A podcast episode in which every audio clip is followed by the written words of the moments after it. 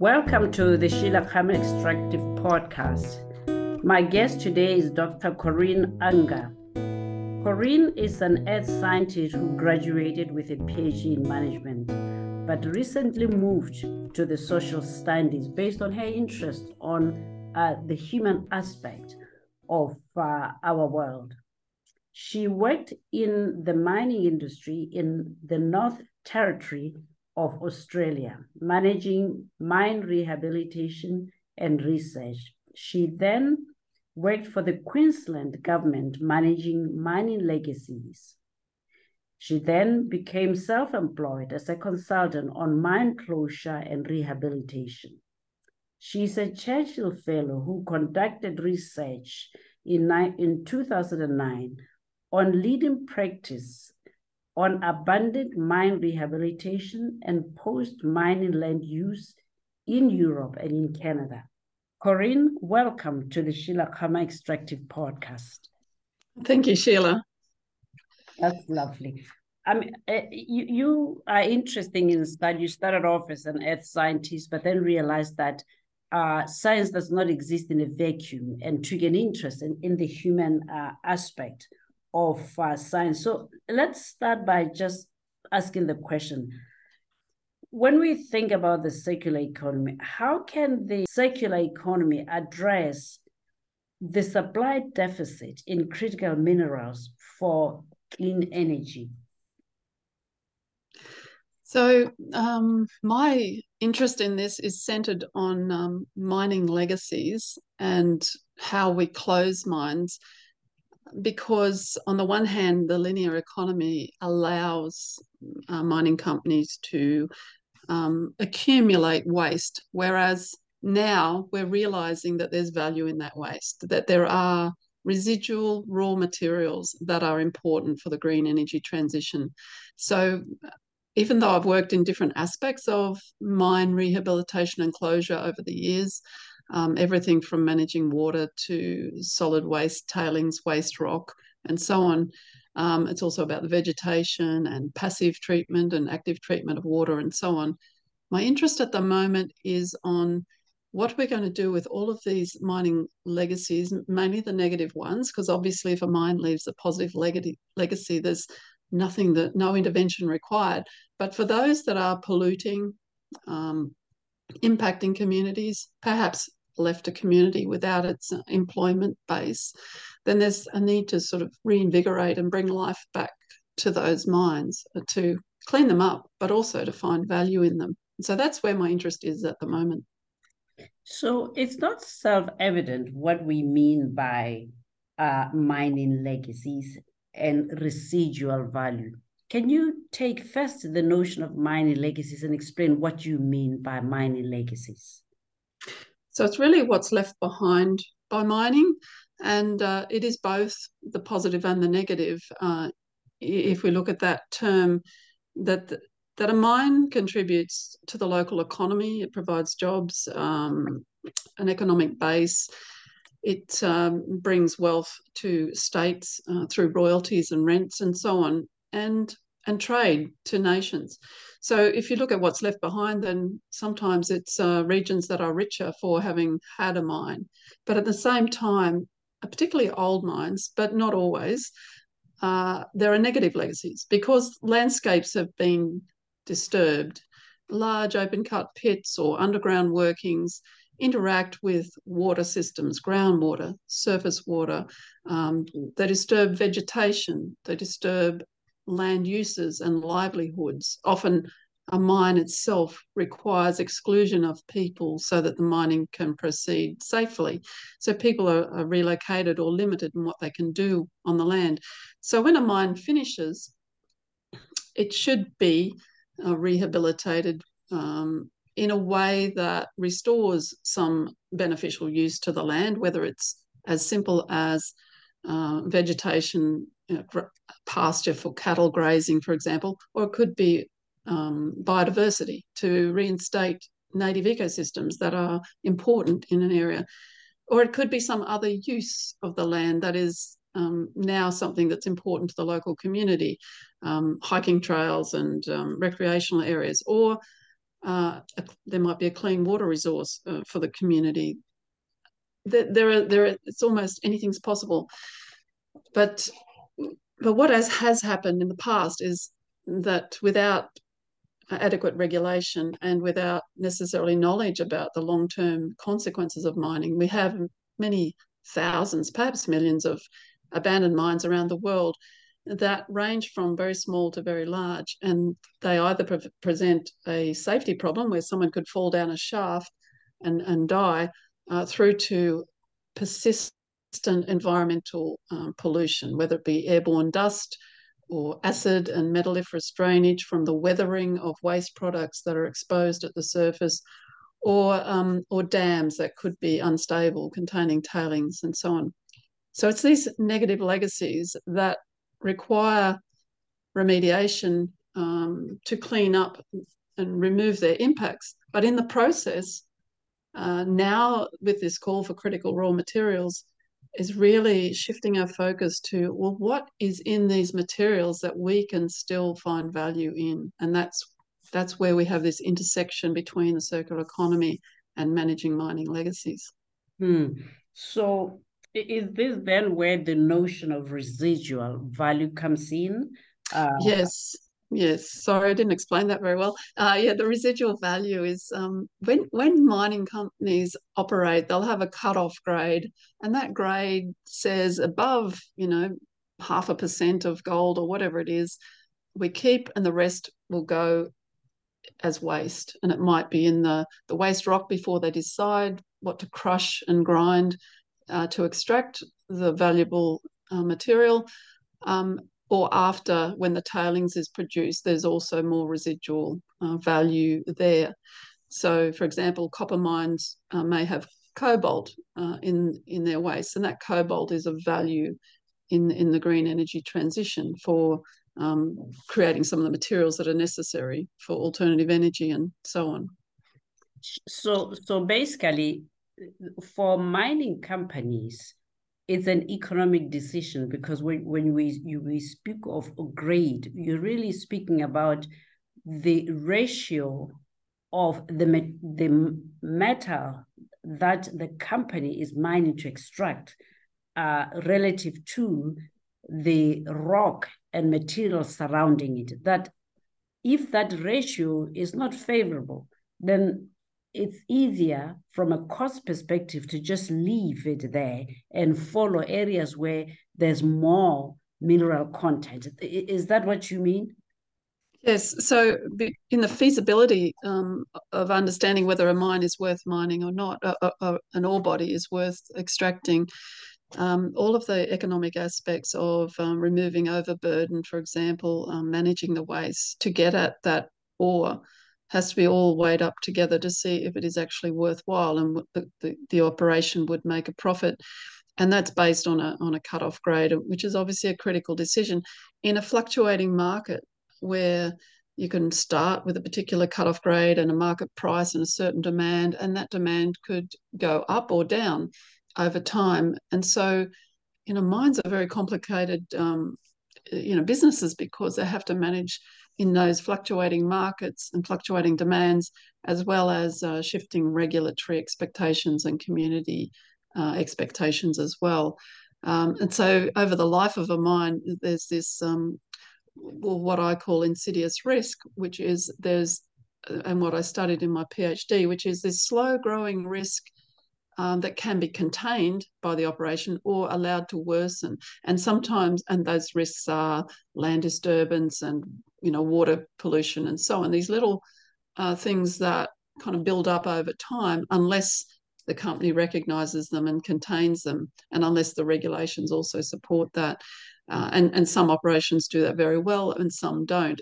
And so if they're in a trajectory where they're just getting a little bit worse, and the water quality is getting worse, and the land disturbance is getting worse, and they're not rehabilitating it as they go along, or not setting aside money to do so at some point in the future, then you can get to a point where a small price change in the value of the commodity can make the whole operation uneconomic, and mines close suddenly or are abandoned.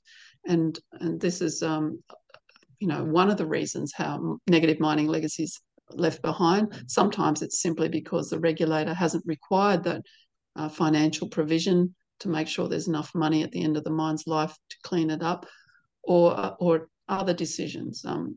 For example, brown coal mines are closing around the world because they're large greenhouse gas polluters as an energy source.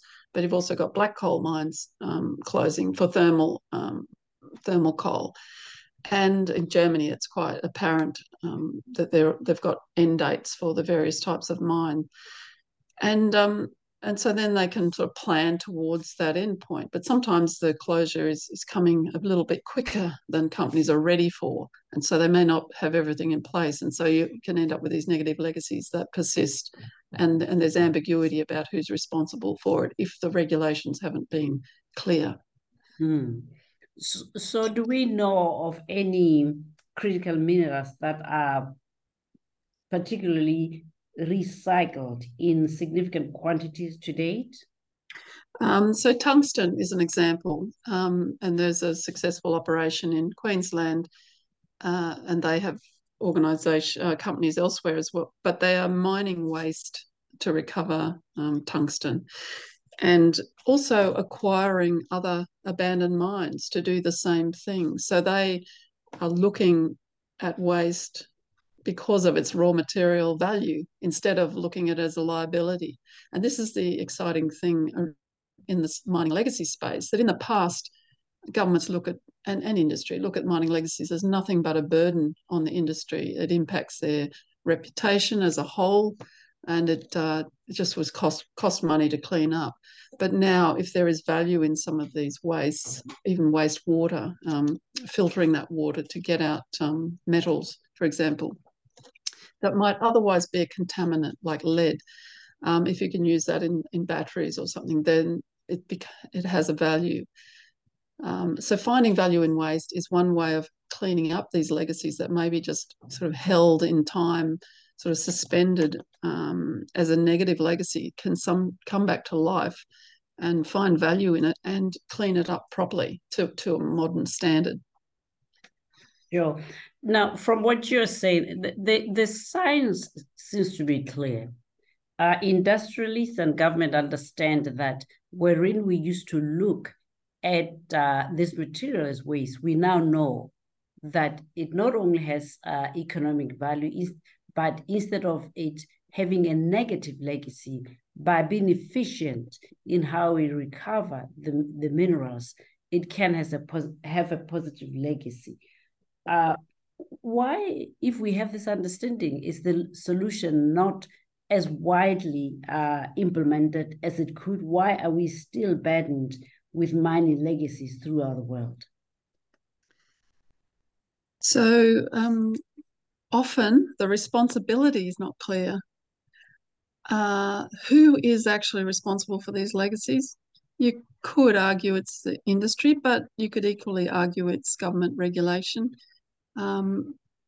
But it almost falls into a crack in between. And so it's not until there's some value in one of those sites that you begin to see some sort of negotiation about who's responsible for which part of the liability and who might be responsible for the value. So, you know, state governments in Australia are responsible for using our mineral resources to help fund the building of roads and hospitals and provide public services. So if governments can find value in these resources through mining companies coming in to mine them and taking royalties from them, and leaving it in a safe, stable, sustainable condition, then that value is very important for society. Sure. But yeah, the biggest problem is responsibility, because we've had workshops. We had one in Toronto, Canada, run by the International Union for the Conservation of Nature and the ICMM, which is the International Council for Mining and Metals. And they hosted this forum and brought together abandoned mining legacy managers from all around the world. And it was a very valuable forum, and it mapped out so it's an agenda for how to build, you know, global networks to help support those professionals in often remote areas with very few resources to try and clean up these sites. But it's a classic example of where there's been no formal follow-up, no formal leadership on this. So it's really just left, you know, to individual states and their responsibilities. Even in Australia, we don't have any national coordination because it's up to the states, the individual jurisdictions, to manage mining and regulate mining. So the mining legacies are therefore the responsibility of the states. But in countries like Canada, even though it's the same model where the provinces are responsible, there is a national orphan and abandoned mine initiative, and that initiative brings together all of those experts in policy and the technical aspects, and they share knowledge. They look at the laws. Are they adequate? And they also account for the liabilities. So there's financial accounting. Once you financially add up the liability, then there is a very strong impetus to manage these sites effectively and bring that liability down. So Canada really leads the way there in its accountability, and it can then engage other stakeholders in the process, like First Nations people and so on, to help involve the local community in a way that means that the remediation that's carried out will benefit the community. What is it that they need? Is it clean water? Is it about a fishing place? Is it about accessing food in a particular area, native food? And it sort of takes rather a whole country perspective down to the provincial level and then a local level. And it's that aspect that we've tried to capture in an international standard that we've just developed to provide a model for how to manage these legacies. We're not saying this organisation or that is responsible. Whoever is responsible, this is how you can move forward with these challenging sites. I'm interested in the idea of a model, because on listening to you, I'm struck by two things. That in countries where, like, say, Canada, the United States, Argentina, and etc., where you have a federated system, where the states legislate at state level. In addressing these emerging challenges of how to deal with mining legacies, you could have a kind of lack of coherence. But I'm also mindful that even if you took that to a higher level and thought globally, because we trade globally and we can't clean the environment in isolation of the individual countries. And so I wanted to ask you, when you think about it in your modeling, where is the entry point in creating this harmony? Is it at national or is it at international level? How do we get to a place where there is consensus that we must do better with mining legacy and that the mining legacies must be dealt with as part of the circular economy to save the environment? That's such a good question. I think it's at all levels. So what's missing is that global leadership. There are places where there's bits missing, and where the activity might be happening at a state level, it might be a little bit stop and start. Like, they might have a team of people come in and work really actively for 5 years, and then a key person leaves and it sort of programs collapse. I saw that a lot in Australia. And we still have a situation where some states have a good funding model to sustain those programs while others don't. And so you have this patchwork quilt at the state level, but then at a local level, local governments often in Australia left out of the mining approval process. They obviously can have a say in the process, but they don't control anything to a large extent. So they often don't have much influence at a local level. They can lobby, they can talk to the media, they can raise awareness, and that does get a response. But we don't want everything to be reactive, you know, just waiting for something to happen, waiting for a bad story or a big storm that brings polluted water down a river system and, you know, wipes out a crop or something. So we want to move away from being just reactive to pollution problems and or collapsed tailings dams or whatever, to that proactive stage. And I think one of the things I found about people who work on mining legacies are quite passionate about what they do, and they love what they do, but they're often doing it on very little funding and very poor resourcing. But there are these little highlights in Canada and countries like that. Even Peru, at a conference I was at last month in Germany, in Dresden, I had gone with a university colleague from University of Queensland across to Peru to assess these sites to help these abandoned mines in the catchment of Lake Titicaca. And we were assessing these sites to help them accelerate remediation work. In that presentation, the Peruvian presenter showed that site remediated. They'd already done that work. And I was so kind of excited to see that, because more often than not, I've been involved in assessing sites that are still sitting there waiting for some attention. The Mount Morgan site that I talk about, we did a comprehensive rehab plan, but now there is a company starting up a new mining operation. So that's very rewarding. It might be 20 years later, but it's still exciting.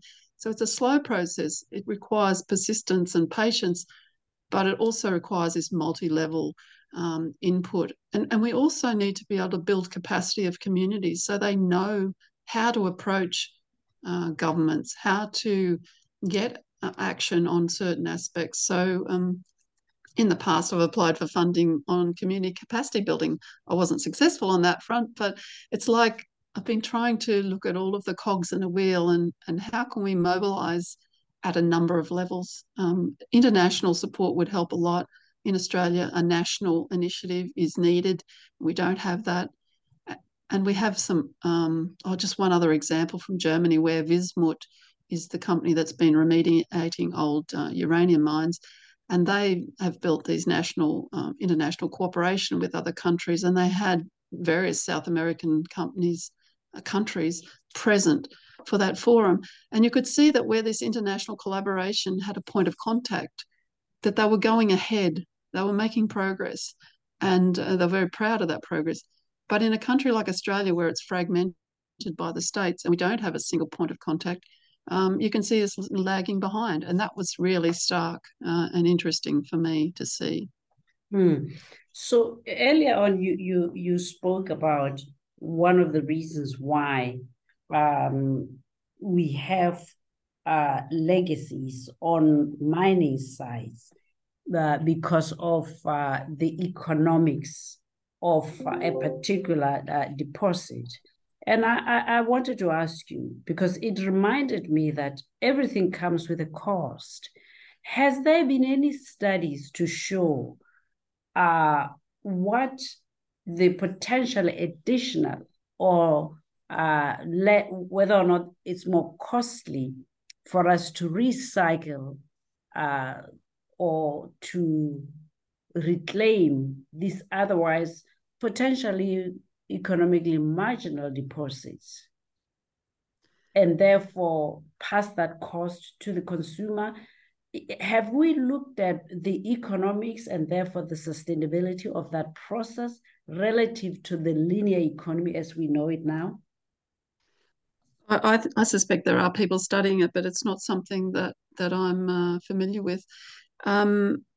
What is actually happening is that there are materials, raw materials that we're needing that we're suddenly realising might be in short supply, and that's shifting our attention to certain wastes, to certain mine types, and it shifts its value. So whereas something that was a waste, was below a cut-off grade and wasn't economic, now it's becoming so. This is the shift that I see around the circular economy, that certain materials like rare earths that may have gone out in the tailings are now interesting to recover.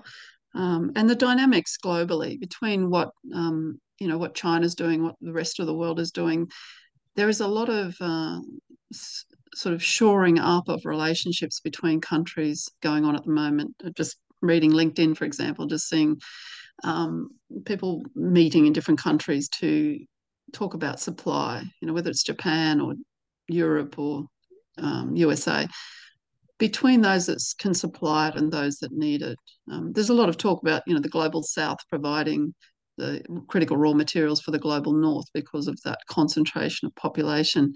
And I think there is an awareness that there could be an exacerbation of the imbalance in terms of where the environmental harms take place and where the environmental benefits might be, you know, harm being in the south and benefits in the north.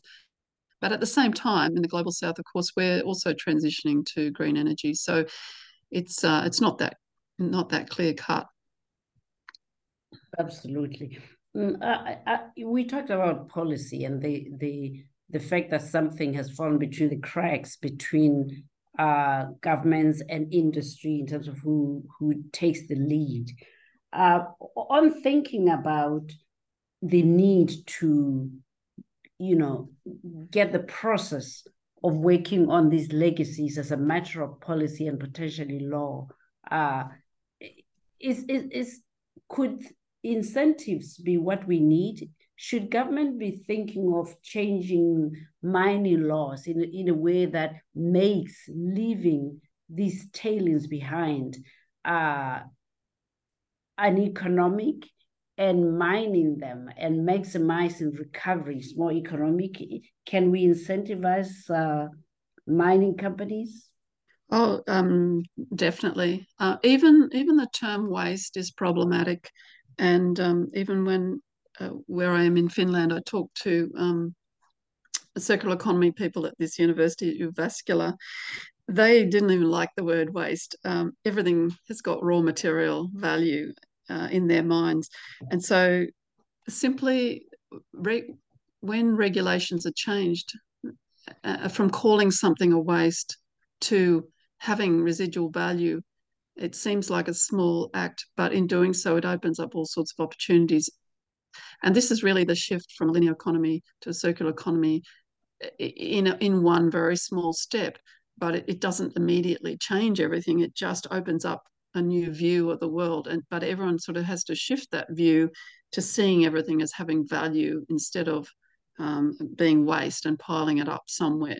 I mean, the mere fact that in Finland in 2016 they stopped building landfill for municipal waste and they find value in every piece of waste is significant in itself. Like in Australia, we still build landfills. It's becoming increasingly difficult, and there is a focus on circular economy for municipal waste, but it's not something that I'm an expert in. It's just to find that they've already made that progress.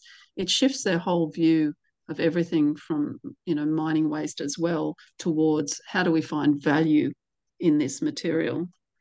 And the other piece of legislation is around allowing more than one operator on a site. So typically mining leases are, you know, owned by and managed by one mining company. But if you want to find value in waste, you might have to have several operators there. If you can imagine, I see it's like piggybacking onto an operation where there's already a tailings dam and there's waste dumps.